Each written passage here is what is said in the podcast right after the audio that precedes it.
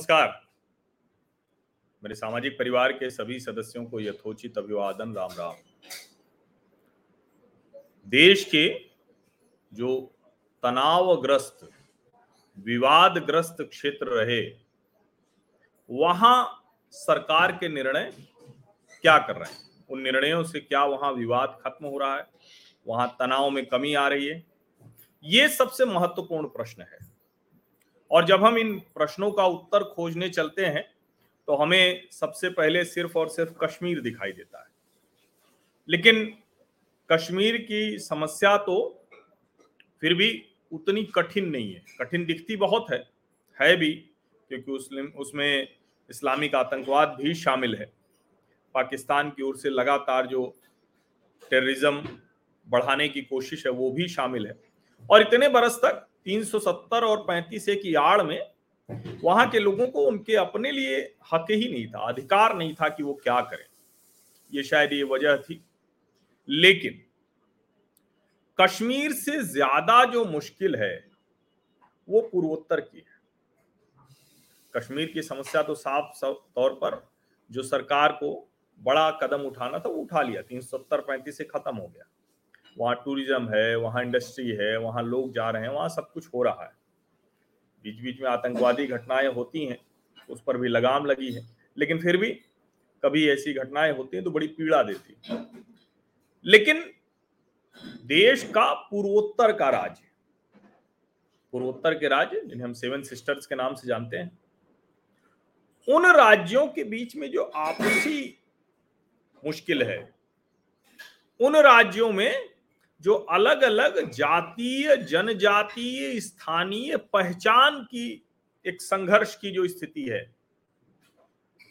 उसको कितना ठीक किया भारत की सरकार? अब ज़ाहिर है कि आपको ध्यान में तो आ ही रहा होगा सारा राज्य, और विशेष करके आपको आजकल तो नागालैंड खूब ध्यान में हो। नागालैंड के उच्च शिक्षा और आदिवासी मामलों के मंत्री हैं, तेमजेन इमना एलोंग और तेमजेन इमना एलोंग भारतीय जनता पार्टी के नागालैंड के अध्यक्ष भी। उनके कई बयान हाल के दिनों में खूब चर्चा में रहे। उन्होंने बताया कि कैसे वो यहाँ आए थे। तो लोगों को ये लगता था कि ये जो है, वो कोई ऐसे लोग हैं जो लोगों को ही खा जाते हैं। छोटी आँख है। मतलब उनकी पीड़ा थी वो। वो बहुत चर्चा में हो गया, बहुत सी चीज़ें उसमें एक तरह से कहें कि सामने आई। लेकिन तेमजेन ने कम से कम एक काम तो कर दिया। वो भारत के मुख्य धारा में जो नागालैंड है, उसको कुछ दिन के लिए लाकर खड़ा कर दिया। उनके लिए जाने क्या क्या वो कहा गया। उनकी तेमजेंस वाइफ उसको भी सर्च करने लगे लोग कि कौन है।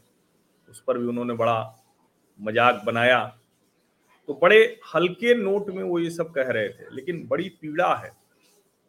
क्योंकि असम हो, मिजोरम हो, नागालैंड हो, मेघालय हो, अरुणाचल हो, त्रिपुरा हो, सब जगह पर बड़ा उन लोगों के मन में क्षोभ रहता है, पीड़ा रहती है। अब जो भारतीय जनता पार्टी की सरकार आई और अमित शाह भी कहते हैं, नरेंद्र मोदी भी कहते हैं और जो पूर्वोत्तर में नॉर्थ ईस्ट डेमोक्रेटिक अलायंस है तो हेमंत विश्व शर्मा भी कहते हैं, जो अभी असम के मुख्यमंत्री हैं। वो कहते हैं कि हम लोग अगले कुछ वर्षों में पूरी तरह से इसको, जो ये क्षेत्र है पूर्वोत्तर का, इसको हर तरह के जो ड्रकोनियन लॉज हैं, उससे मुक्त कर देंगे। दो आदिवासी जनजाति स्थानीय समूहों के बीच में अगर कोई संघर्ष है तो वो दूर कर देंगे। दो राज्यों के बीच में सीमा विवाद बहुत ज़बरदस्त है। पहाड़ है, जंगल है तो वहाँ एक दूसरे के बीच में वो भी नहीं क्लियर हो पा रहा है। अब हमने अलग अलग समय पर देखा। अभी जो नागालैंड को लेकर नागा शांति समझौता पिछले वर्ष किया ये बहुत बड़ा समझौता है। ये किया। और मुझे लगता है कि जब ऐसे समझौते हम देखते हैं ना तो समझ में आता है कि कितना कठिन तो है, लेकिन इसका दूसरा भी एक पहलू है। दूसरा पहलू ये है कि ये कठिन कर भी दिया गया। क्योंकि अगर समय से इन चीज़ों को किया गया होता तो वहाँ ऐसे उग्रवादी संगठन नहीं हो पाते। ये समझिए वो पनप नहीं पाते। अब इसमें बड़ी भूमिका क्योंकि नरेंद्र मोदी, अमित शाह की सरकार है तो वो तो है ही। लेकिन इसके अलावा भी जो हेमंत विश्व शर्मा है, वो बड़ा एक तरह से कहें कि महत्वपूर्ण भूमिका उन्होंने निभाई।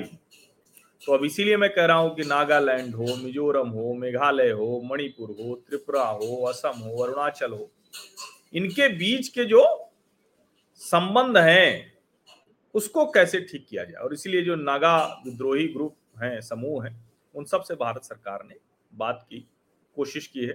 हालाँकि अभी भी पूरी तरह से ऐसा नहीं हुआ है कि सब कुछ ठीक हो गया हो, लेकिन काफ़ी हद तक चीज़ें ठीक की गई हैं, ठीक करने की कोशिश की गई है। अब सोचिए एक और समझौता जो आपको ध्यान में होगा ब्रू रियांग समझौता, ऐतिहासिक समझौता। ये त्रिपुरा और मिजोरम सरकार के बीच हुआ। जो ब्रू रियांग जनजाति के लोग हैं, इनको कैसे पिछले करीब करीब ढाई दशक की समस्या थी, केंद्र सरकार 600 करोड़ की सहायता राशि दे रही है। चौतीस सौ ये विस्थापित लोग हैं, इनको त्रिपुरा में अब बसाया जाएगा। जो मुख्यमंत्री मिजोरम, जोरम, थंगा, विप्लव कुमार देव, तत्कालीन मुख्यमंत्री त्रिपुरा, हेमंत विश्व शर्मा, अध्यक्ष नेडा, प्रद्युत किशोर देव वर्मा जो तिपरा के अध्यक्ष हैं और ब्रू रियांग जनजाति के लोग शामिल रहे। तो ये भी एक बहुत अच्छी उन परिवारों को कैसे दिया जाएगा, किस तरह से उनको ज़मीन मिलेगी कहाँ कहाँ रहेंगे, वो सब तय कर लिया गया। अक्सर संघर्ष होता था। अभी आज जो हुआ है अब, ताज़ा जो है, उसको जरा जान लीजिए। जो ताज़ा है, वो असम और अरुणाचल प्रदेश के के बीच में जो सीमा विवाद है, उसको लेकर समझौता हुआ है। अभी शुक्रवार को दोनों देशों की सरकार, दोनों जो राज्य हैं, उनकी सरकारों ने जो शुक्रवार को अरुणाचल प्रदेश और असम की सरकारों ने सीमा विवाद सुलझाने के लिए ये सहमति बनाई। समझौते का नाम है नमसाई घोषणा, नमसाई मैनिफेस्टो। क्यों? नमसाई जगह पर यह समझौता हुआ इसलिए। पेमा खांडू जो अरुणाचल के मुख्यमंत्री हैं और असम के मुख्यमंत्री हेमंत विश्व शर्मा, इन्होंने हस्ताक्षर किया। अब क्या है कि विवादित सीमा है, विवादित है तो उधर के गाँव कहाँ हैं, इनके गाँव कहाँ इसी सब पे विवाद है। तो जो विवादित गाँवों की संख्या है उसको कम करने पर सहमति 123 के बजाय उसको छियासी करने पर सहमति हुई है। और जो दोनों राज्यों में, अरुणाचल प्रदेश और असम के जो गाँव हैं, अब जैसे अरुणाचल की संवैधानिक सीमा के भीतर जो 28 गाँव है, वो राज्य के पास रहेंगे।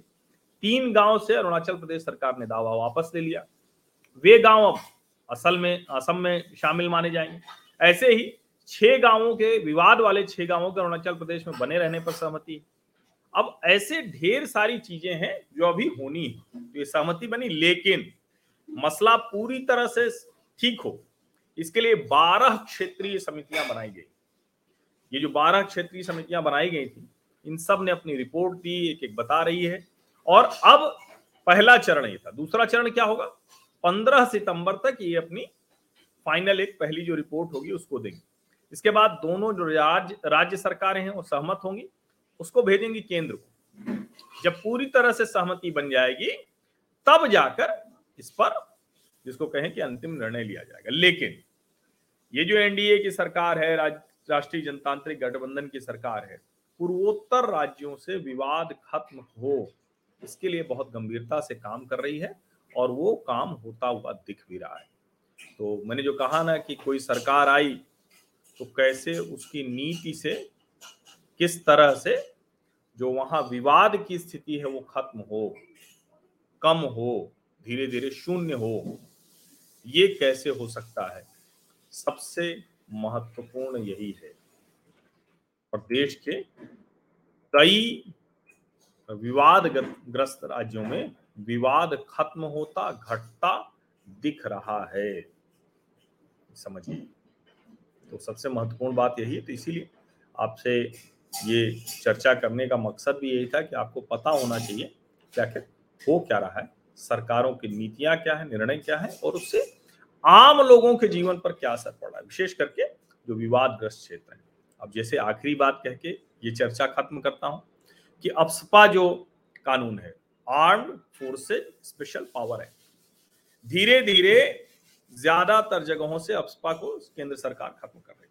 अमित शाह ने वादा किया है कि हम कोशिश करेंगे कि 2025 तक पूरी तरह से सब खत्म हो जाए। अब सोचिए, अंग्रेज़ ये कानून लेकर आए थे। हमारी सरकारें लगाती रही एक के बाद एक। अब हटाना मुश्किल है। तो अब जाकर ये स्थिति बन रही तो हम उम्मीद करते हैं कि पूर्वोत्तर राज्य, वो खुशहाली वहाँ होगी। वहाँ जिसको हम कहते हैं ना कि भारत के लोगों को ये कभी नहीं लगेगा और विशेष करके वहाँ का कोई नेता है, उसको ऐसा कष्ट नहीं होगा जो टेमजेन इमना अलोंग, जो भारतीय जनता पार्टी के प्रदेश अध्यक्ष हैं और जो वहाँ के उच्च शिक्षा मंत्री हैं, उनको जो पीड़ा हुई, ऐसी पीड़ा इस देश में, देश के ही अलग अलग हिस्सों के लोगों को दिल्ली आने पर नहीं। आप सभी का बहुत बहुत धन्यवाद इस चर्चा में शामिल होने के लिए। ये बात ज़रूरी है, इसलिए ज़्यादा से ज़्यादा लोगों तक पहुँचाइए। ये अति आवश्यक बात है। बहुत बहुत धन्यवाद, क्योंकि बार बार कई बार चर्चा होती है ना कि दिन भर हिंदू मुसलमान हिंदू मुसलमान तो मैं तो हर जो खबर है, हर जो ज़रूरी चीज़ है, वो आप तक पहुंचाता हूँ, क्योंकि मेरा एजेंडा क्या है? मैं अपना भी एजेंडा नहीं चलने देता, लेकिन एक एजेंडा है जिसके लिए चैनल चल रहा है, वो है सार्थक सकारात्मक राष्ट्रीय विमर्श। राष्ट्र के किसी हिस्से में अगर कोई अलगाववादी भावना पनप रही है, मज़बूत हो रही है तो ये राष्ट्रीय विमर्श मज़बूत नहीं हो सकता, सार्थक, सकारात्मक नहीं हो सकता। इसीलिए ज़रूरी है कि वो जो विभाजन के बिंदु हैं, वो धीरे धीरे शून्य की तरफ़ बढ़े, अलगाववाद शून्य की तरफ़ बढ़े, बेहतरी हो, शांति हो, विकास हो। बहुत बहुत धन्यवाद।